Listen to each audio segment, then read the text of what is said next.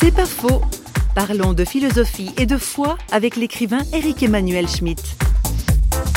Les rudiments d'instruction religieuse que j'ai eus étaient faits pour des raisons culturelles. Mes parents me disaient il faut que tu comprennes euh, ce que tu vois comme tableau dans les musées et euh, quand tu liras des livres, de quoi on parle. Et puis, la philosophie m'a fait bouger. Je me suis rendu compte que ces grands philosophes avaient des arguments en faveur de Dieu et j'ai été complètement ébranlé par ça, parce que mon honnêteté intellectuelle m'a forcé à reconnaître qu'il y avait effectivement des arguments en faveur de Dieu. Et à partir de là, je me suis mis à méditer sur les religions, parce que j'avais ce tempérament de globe-trotteur intellectuel que donne la philosophie. Et à partir de là, je me suis rendu compte que les religions avaient un suc qui n'était pas négligeable et qui avait une telle importance dans l'histoire de l'humanité. Et indépendamment de cette démarche proprement intellectuelle, il se trouve que j'ai connu ce qu'on appelle une nuit mystique qui m'a donné la foi. C'est un cadeau qui m'a été fait.